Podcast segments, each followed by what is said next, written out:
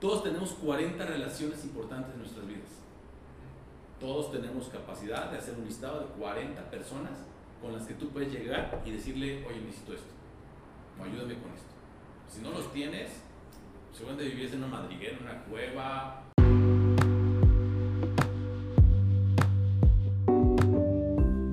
Hablemos con Profesionales es una sección del podcast donde compartiré entrevistas con empresarios para saber de su vida profesional y de paso preguntarles qué opinan de la arquitectura, que es mi profesión. Mi nombre es Alfonso Sánchez, bienvenidos.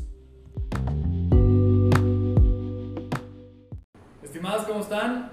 Parte de este proyecto es demostrar que somos más los buenos que los malos, pero los malos son los que se suelen hacer notar. Y hoy está conmigo Jorge Ochoa, él es director de Supereléctrica de Occidente distribuidores mayoristas de material eléctrico y además excelente orador. Gracias a ello ha tenido cargos interesantes en organizaciones como la Presidencia Internacional del Club de, Liderazgo AC.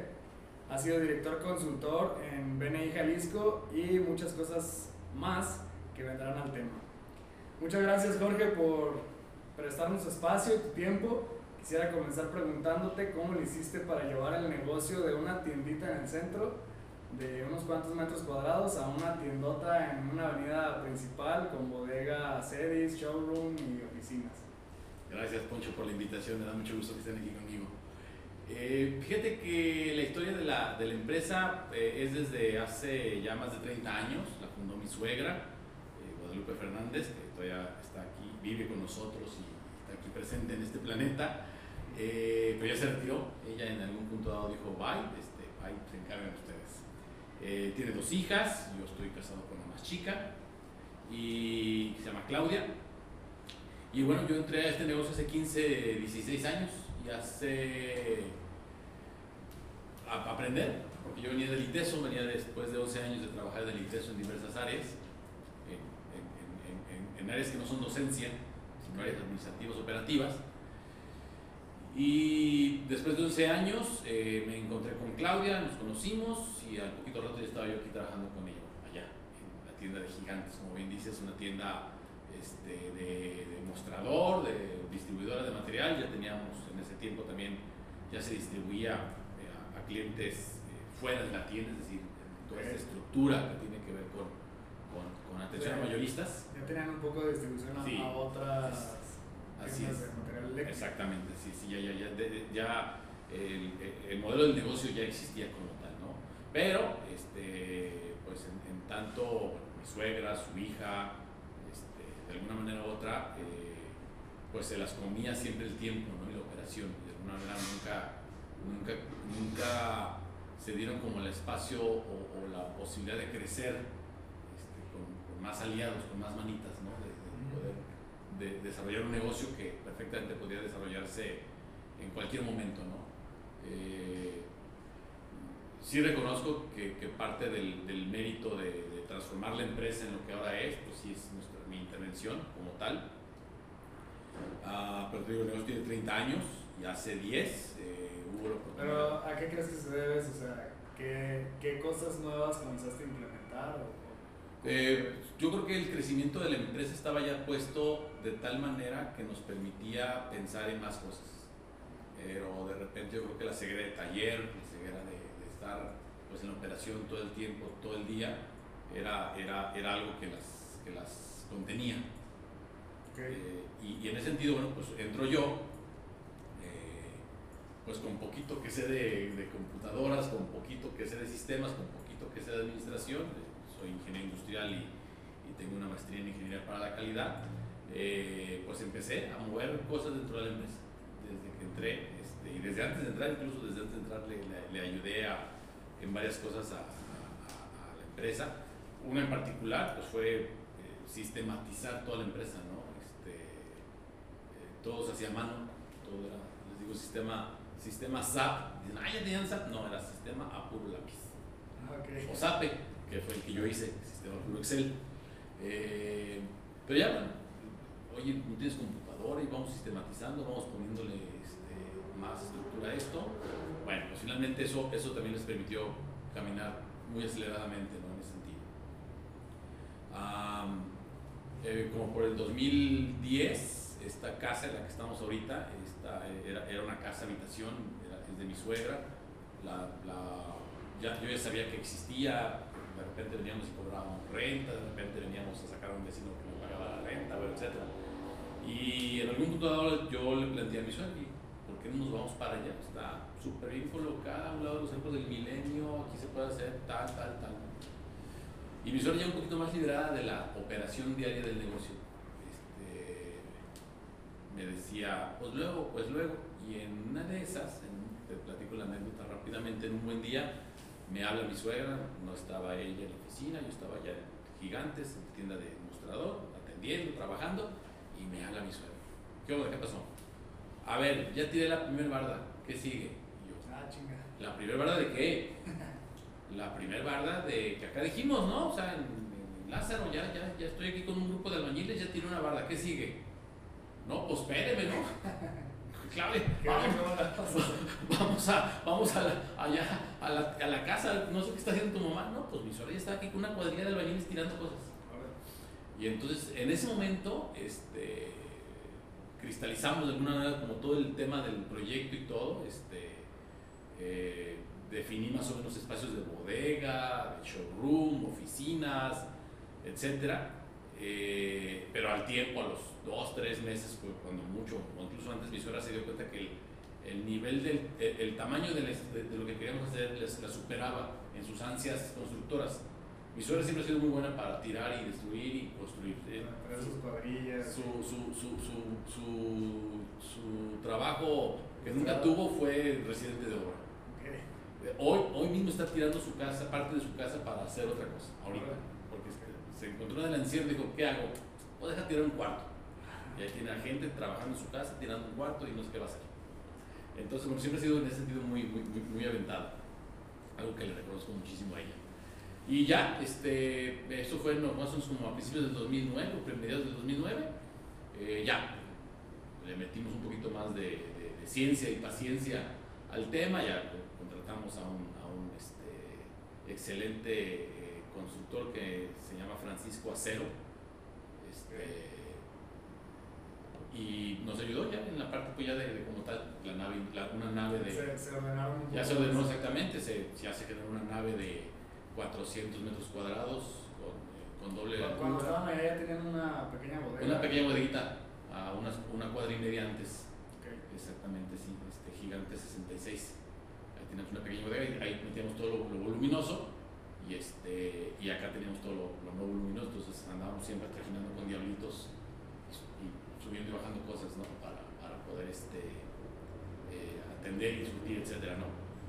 Y ya, este, en, el, en, Semana Santa del 2010 nos cambiamos aquí a, a, a, las, a la ubicación aquí de Lázaro Cárdenas 2696 y ya, ya tenemos ya, pues ya 10 años pasaditos de, de, de, estar aquí trabajando.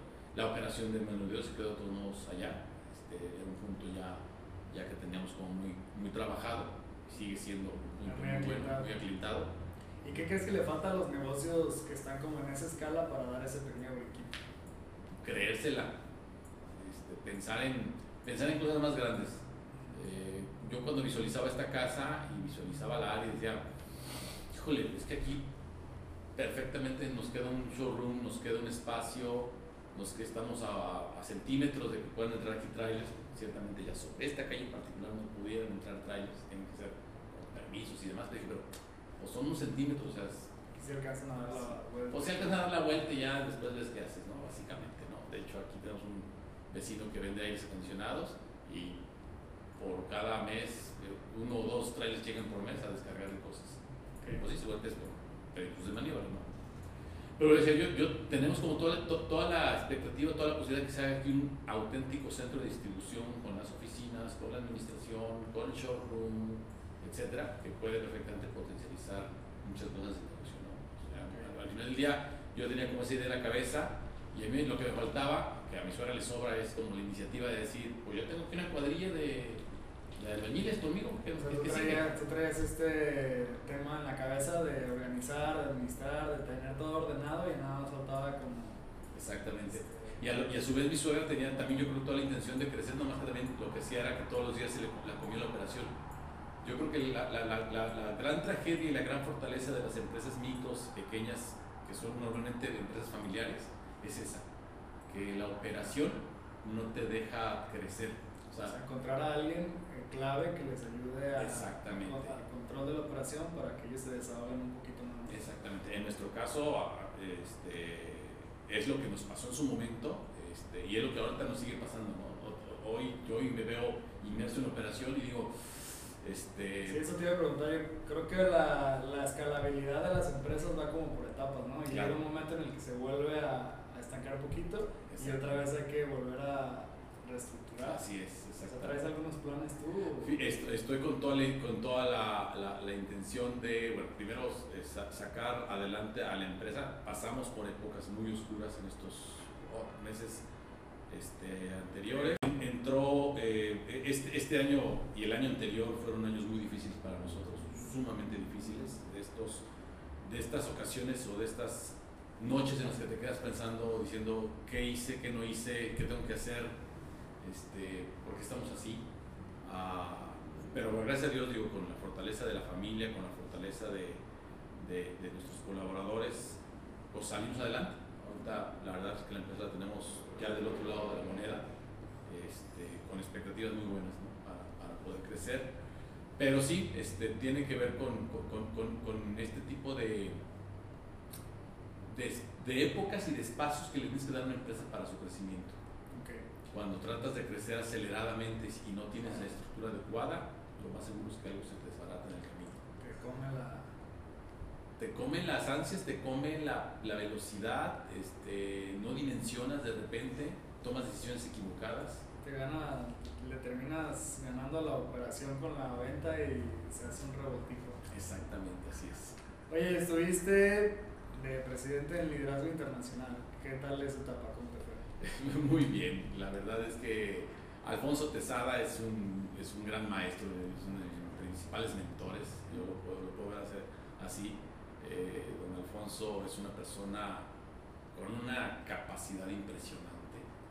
Este, le, aprendí y le sigo aprendiendo muchas cosas, aún en la distancia, porque ya no lo, no, he frecuentado. Y, y, yo en liderazgo lo, lo, que, lo que aprendí es que eh, no, no, importa qué tanto digas, sino que importa lo que haces. Y al final del día, eh, a un, a un accidentado y todo que fue el periodo de, mi presidencia, eh, entendí pues que, que, las instituciones son tal cual fiel y absoluto reflejo de la persona que, que está al frente. Entonces, en ese sentido, pues vamos, fue, fue una época muy bonita, muy, de mucho aprendizaje, eh, en la que el modelo del, del, del, de la institución eh, tenía claramente dos, dos, dos formas de crecer. Eh, yo pensaba más en la parte de consolidación de clubes y luego crecimiento, y don Alfonso siempre ha sido la idea de muchos clubes y luego hay ver cómo hacemos para que consoliden los clubes. ¿no? Entonces, bueno, esas dos visiones siempre estuvieron como encontradas.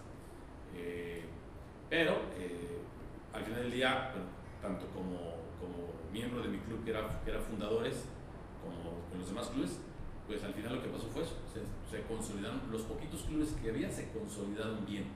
Okay. Clubes muy, muy, muy, muy, muy fuertes, este, con mucha fortaleza. ¿Y, ¿Y, qué crees que te ayuda esa parte de la oratoria con tu tema empresarial?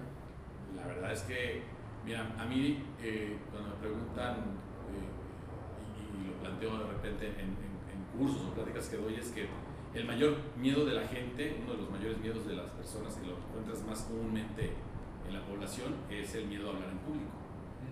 Eh,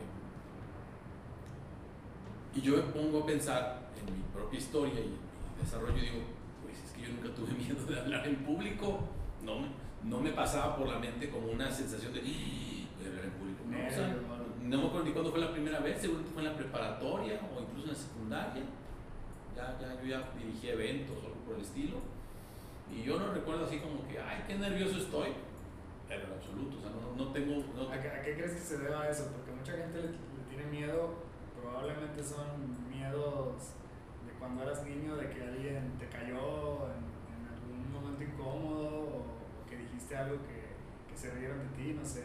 pues seguramente me pasó mucho eso no, no, lo tengo como claro que, que, me haya afectado. Este, yo creo que tiene que ver con, con seguridades y con tu forma de ser, ¿no? Si eres extrovertido, si eres una persona que, que, que tiende a, generar lazos muy rápido, este, esta parte de, de, la posible vergüenza o el miedo tal cual de quedar mal ante una audiencia, se te va diluyendo. ¿no? Yo no sé, incluso una especie de, les digo, de psicopatía rara. pero a mí nunca me dio miedo hablar público. Yo me acuerdo, de, de, de, lo que sí me acuerdo es mi primer evento que dirigí, este, que yo estaba como pez en el agua, fue una posada en Liteso. Okay. estamos hablando de la posada, eran dos mil personas ahí adentro, ¿no? Este, y, no, yo, como pez en el agua. Me, les costaba trabajo callarme, no, ya, ya, cámbiate, ya, mueve, ya, ya, vamos a hacer otra cosa, ¿no? Pero, este, pero yo creo que tiene que ver con, la con, la, con las propias seguridades, ¿no? Al final del día, el, el hablar en público es, es, como cualquier otra cosa desconocida. Es decir, la, la, gente puede decir, oye, te subes a un avión y te avientas desde un paracaídas. No, qué miedo, porque no lo conoces, porque nunca lo has hecho, porque nunca te has dado la sensación. Porque a lo mejor. ¿Qué puertas te ha abierto el hecho de.? Porque también eres una persona que se acomide a las cosas, ¿no? Por ejemplo, en los grupos que he estado contigo, hay algún puesto y no te da miedo decir, no, pues sí, está bien, yo, yo lo aviento. Y hay muchas personas que, que, se lo callan, ¿no? Y a lo mejor tienen ganas de hacerlo, pero simplemente no lo dicen. Sí, creo que esta parte de, de ser generador de cambios la tengo implícita, la tengo, vamos, eh, Claudia, mi mujer, cuando, cuando, cuando me, estuve en esta época, como entraban muchos grupos muy distintos entre sí, mm. llegaba yo en la noche y me decía, te propusieron hacer algo.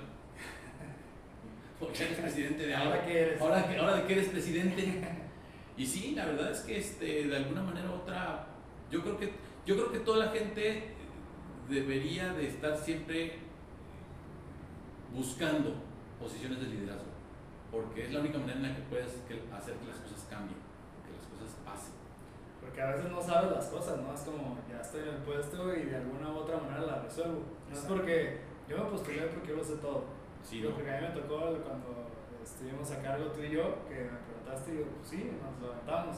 Y pues no es como que lo sepas todo, o sea, claro. lo vas aprendiendo. A veces a mí me da, yo me daba cuenta que cuando estás en grupo, cuando te toca algún cargo, muchas de las veces todas las respuestas tienes formas de encontrarla, seas quien seas. Claro.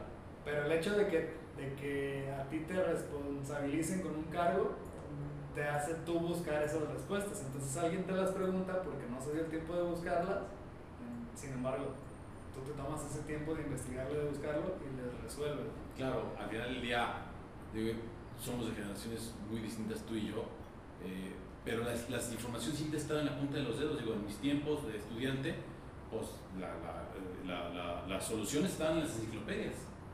Y tú pues ibas y, ¿qué es esto? Pues no sé, pero lo voy a buscar agarrabas la enciclopedia de tu casa y, y, a darle, ¿no? Y, ah, mira, aquí está la respuesta, mira, esto es lo que significa, esto es lo que se hace, ¿no? Ahora con, con tantas eh, herramientas a la mano, prácticamente inmediatas de información, eh, cuando la gente dice, es que no sé hacer esto, a mí se me hace hasta, hasta, hasta ofensivo, ¿sí?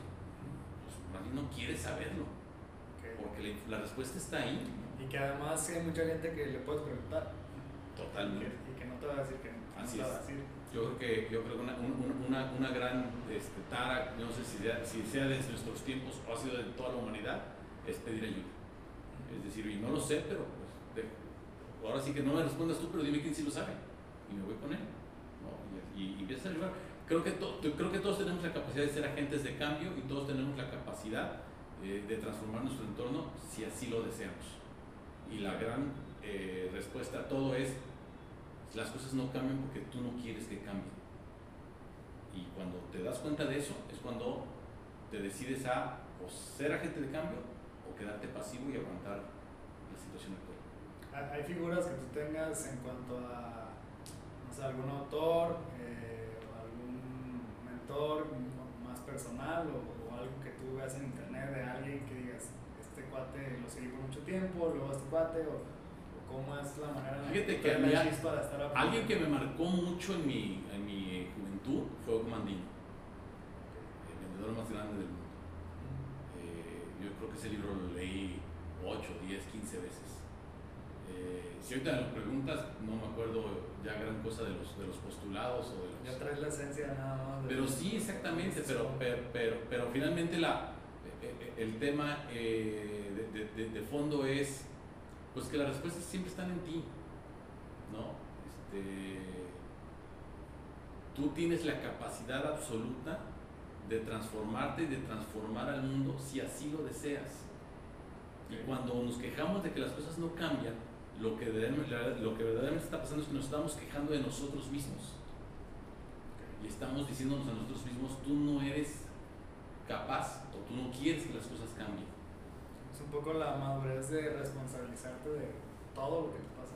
Exactamente. Porque luego el mismo hecho de preguntar algo o, o de decir no sé es aventar la responsabilidad totalmente fuera de ti. O sí es, y, el, y ya el, el hacerte responsable de algo, pues te da toda la obligación de buscarlo, de enterarte. Toda la obligación y toda la libertad. Al final del día tiene que ver con, con cómo tú manejas tus, tus propias responsabilidades y cómo pasas de un papel de víctima, que es común en, toda la gente, de, ay, es que me pasó esto. Te pasó, te lo generaste, tú lo hiciste, tú lo decidiste, ¿no? Y este, a un papel de, de verdad de absoluta libertad, de decir, yo hoy puedo hacer lo que yo quiero con mi vida, y si no lo hago es porque no quiero. Y donde entiendas eso, avanzas en cualquier sentido. ¿Qué, qué consejo le pudieras dar a otras personas para que se relacionen mejor con algún empresario? Que lo busquen, que se atrevan, la gente... lo- los- a muchos les da como miedo el- la autoridad que se les para enfrente. ¿no? Fíjate que tenemos un, un- un falso concepto, yo no sé también igual si, si es aquí en Guadalajara, en, el- en México, en el planeta, eh, que tiene que ver con, con estas diferencias de clase, ¿no? Y que, y que la gente dice, no, pues ¿cómo voy a hablar con él si es, si es este, rico, o si le va muy bien, o si tiene una empresota, ¿no? Pues que todos somos humanos, y todos tenemos afinidades, y todos tenemos hobbies, todos tenemos este, formas de reaccionar al mundo distintas y, y- y- y- y la mayor parte de las veces eh, el mayor gap, la mayor distancia entre dos personas no es otra más que una llamada telefónica, un mensaje, un correo, un recado en la recepción. No, tú no puedes saber qué va, qué va a pasar después de eso.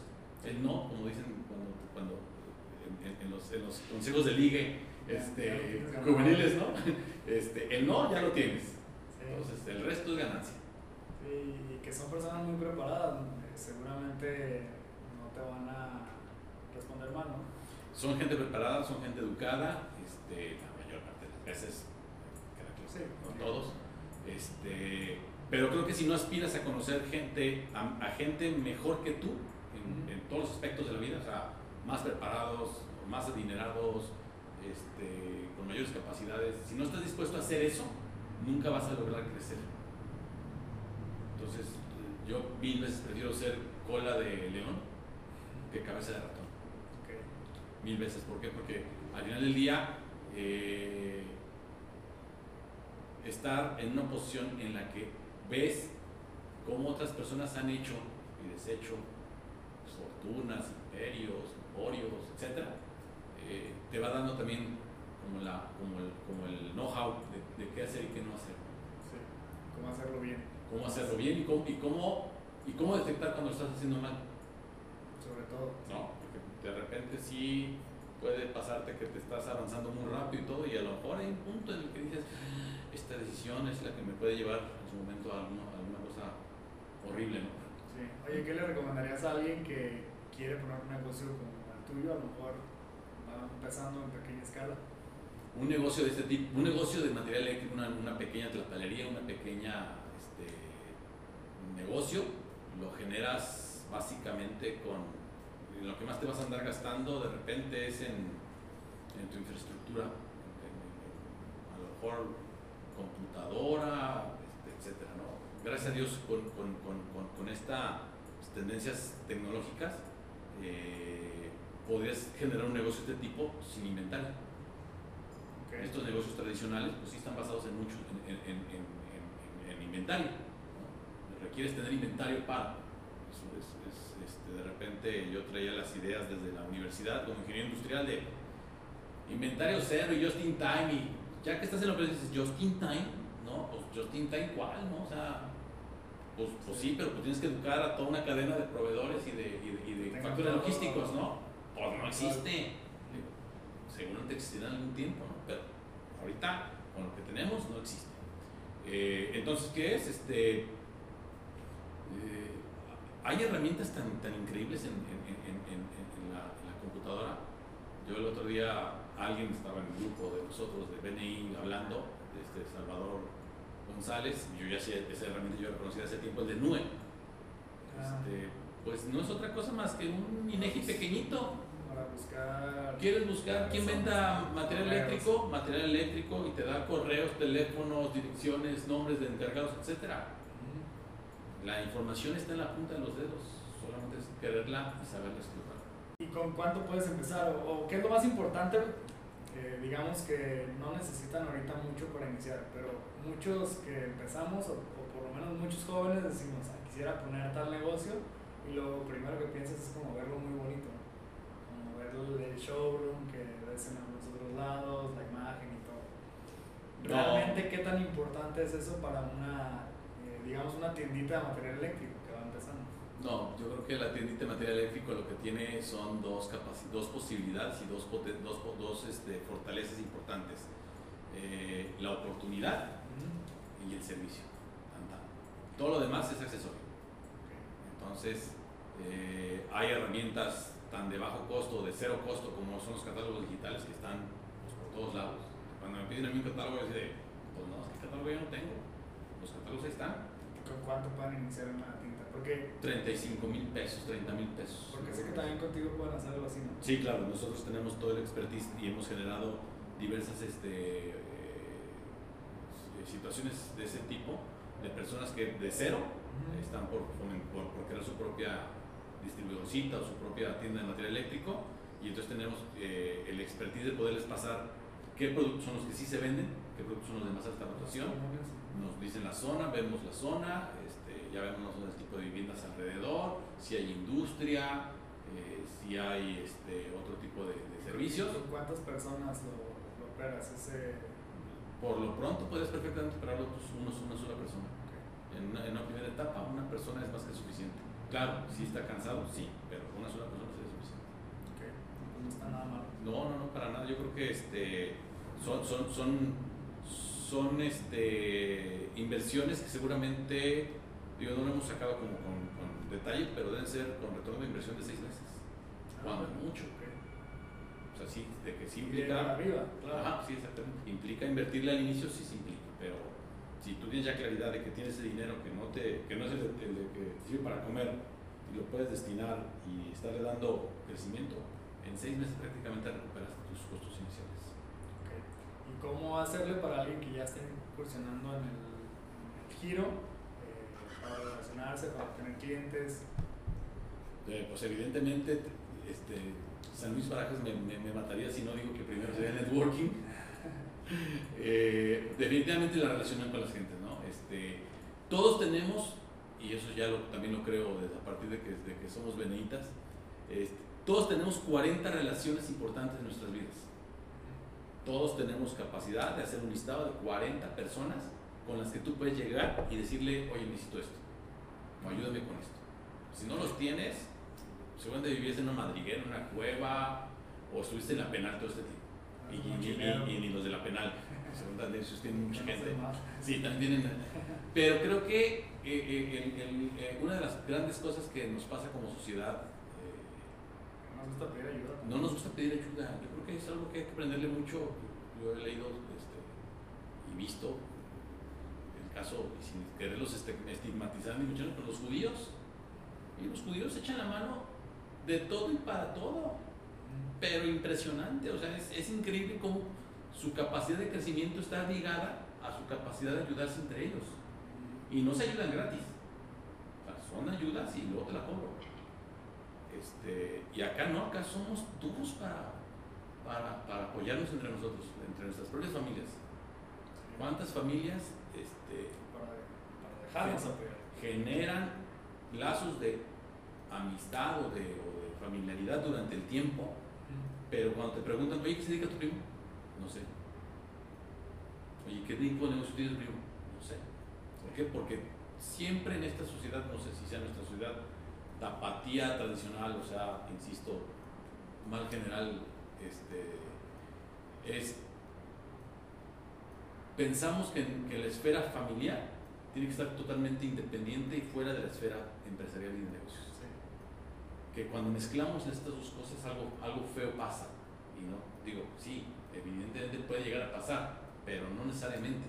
Y a lo mejor pasa porque ya traes el mismo chip, no porque tenga que pasar. Exactamente. Entonces, ¿qué es? Como cualquier otro socio, como cualquier otro cliente, es relaciones claras y de buena comunicación. Formalidad. Y formalidad, exactamente. Entonces, en ese sentido, insisto, no, no, no somos muy tendientes a pedir ayuda. Porque sí somos buenos para ayudar, si te das cuenta. Nos ha dado la experiencia la vida de, los sismos y las inundaciones y somos buenísimos para ir a ayudar. Pero, pero, para, pero para pedir ayuda somos muy malos. Terriblemente malos. Y tienes tú un equipo de, al menos, insisto, 40 personas muy bien posicionadas, con trabajos estables, con negocios estables, que perfectamente te pueden ayudar en cualquier etapa de tu vida. Pero si no lo quieres hacer, pues para solo toda la vida. Tu crecimiento se deberá exclusivamente a un esfuerzo individual sostenido por mucho tiempo, que eso es mucho más este, cansado. Sí, pues entonces como, como resumen, eh, relaciones, literal. Totalmente. Eres tú y tus relaciones. Así es. Oye, ya para casi terminar, eh, las dos preguntas obligadas del podcast. Primera es, ¿hasta dónde piensa llegar Jorge Ochoa? ¿Qué planes tienes? Yo quiero que la, la, la empresa y, y, y, mi familia eh, sean eh, los protagonistas de, de, un, eh, de una realidad empresarial mucho más grande que la actual. Yo esto lo veo como una punta de lanza para, para trabajar tanto a nivel de distribución con clientes este, en la región, Guadalajara, eh, como también la creación en su momento de diversas este, eh, puntos de venta. O sea, yo lo veo, yo, yo veo los modelos de ferretería calzada, de ferretería Sanutio, que, que, que, se dan más en la parte ferretera y digo, por ahí, hacia allá es donde yo quiero llegar a tener una presencia importante eh, regional de, de, de una distribución mucho más importante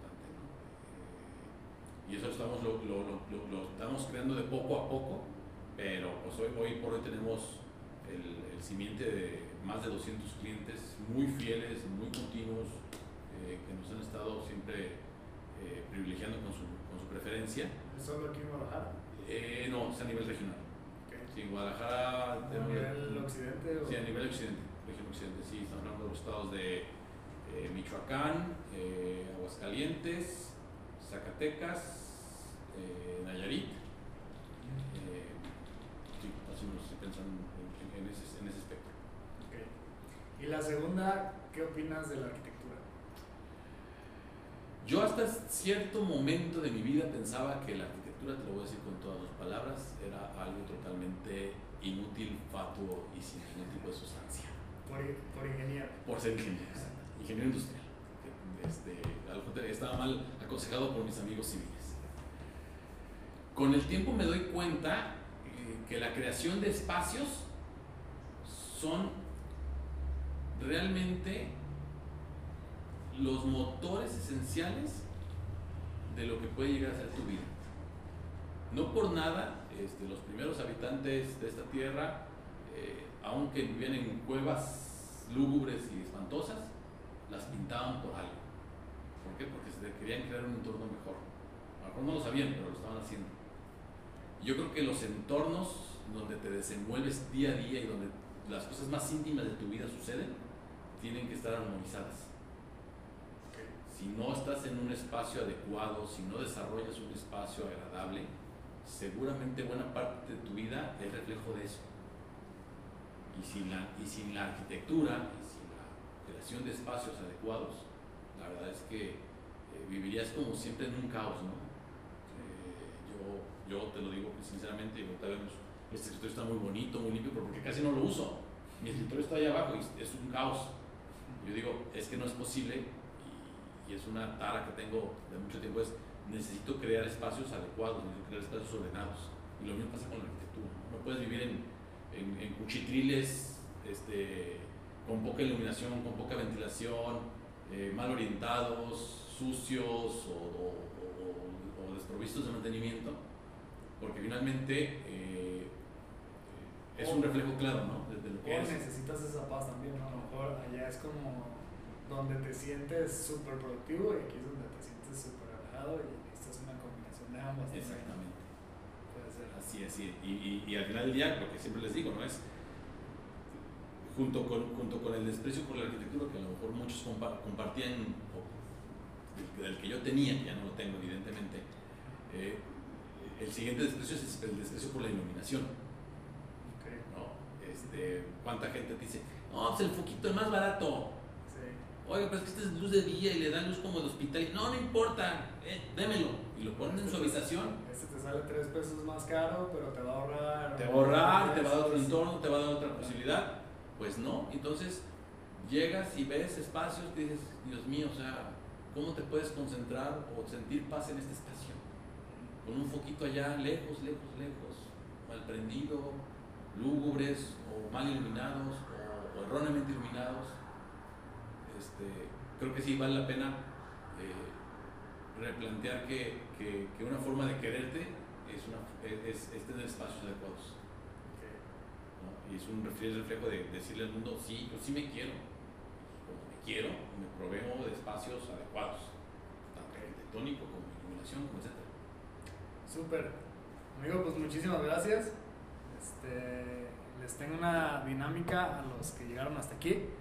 Voy a enviarles un PDF con los 10 tips para hablar en público. A todas las personas que compartan el podcast en una historia de Instagram, me encuentras como Alfonso Sánchez-BL este, ¿Cómo te pueden encontrar a ti? Yo estoy eh, en Instagram como Jorge Ochoa Ruiz, seguramente, o un 8 y una A, no recuerdo muy bien mi cuenta, no la uso para muchas cosas. La dirección aquí de la... Y eh, eh, el negocio, su página web es www.superelectrica.com. Uh -huh. y en Twitter, eso sí estoy muy activo, Jorge, Jorge 8 número A Ruiz en, en Twitter. Eh, y ahí, ahí, ahí, bueno, tienen acceso también a todas, las, a todas las redes sociales, tanto de Supereléctrico como Servir. Ok, perfecto. Pues muchas gracias a todos por sus comentarios y recomendaciones. Sí, seguimos en contacto en el próximo podcast. Gracias, Jorge.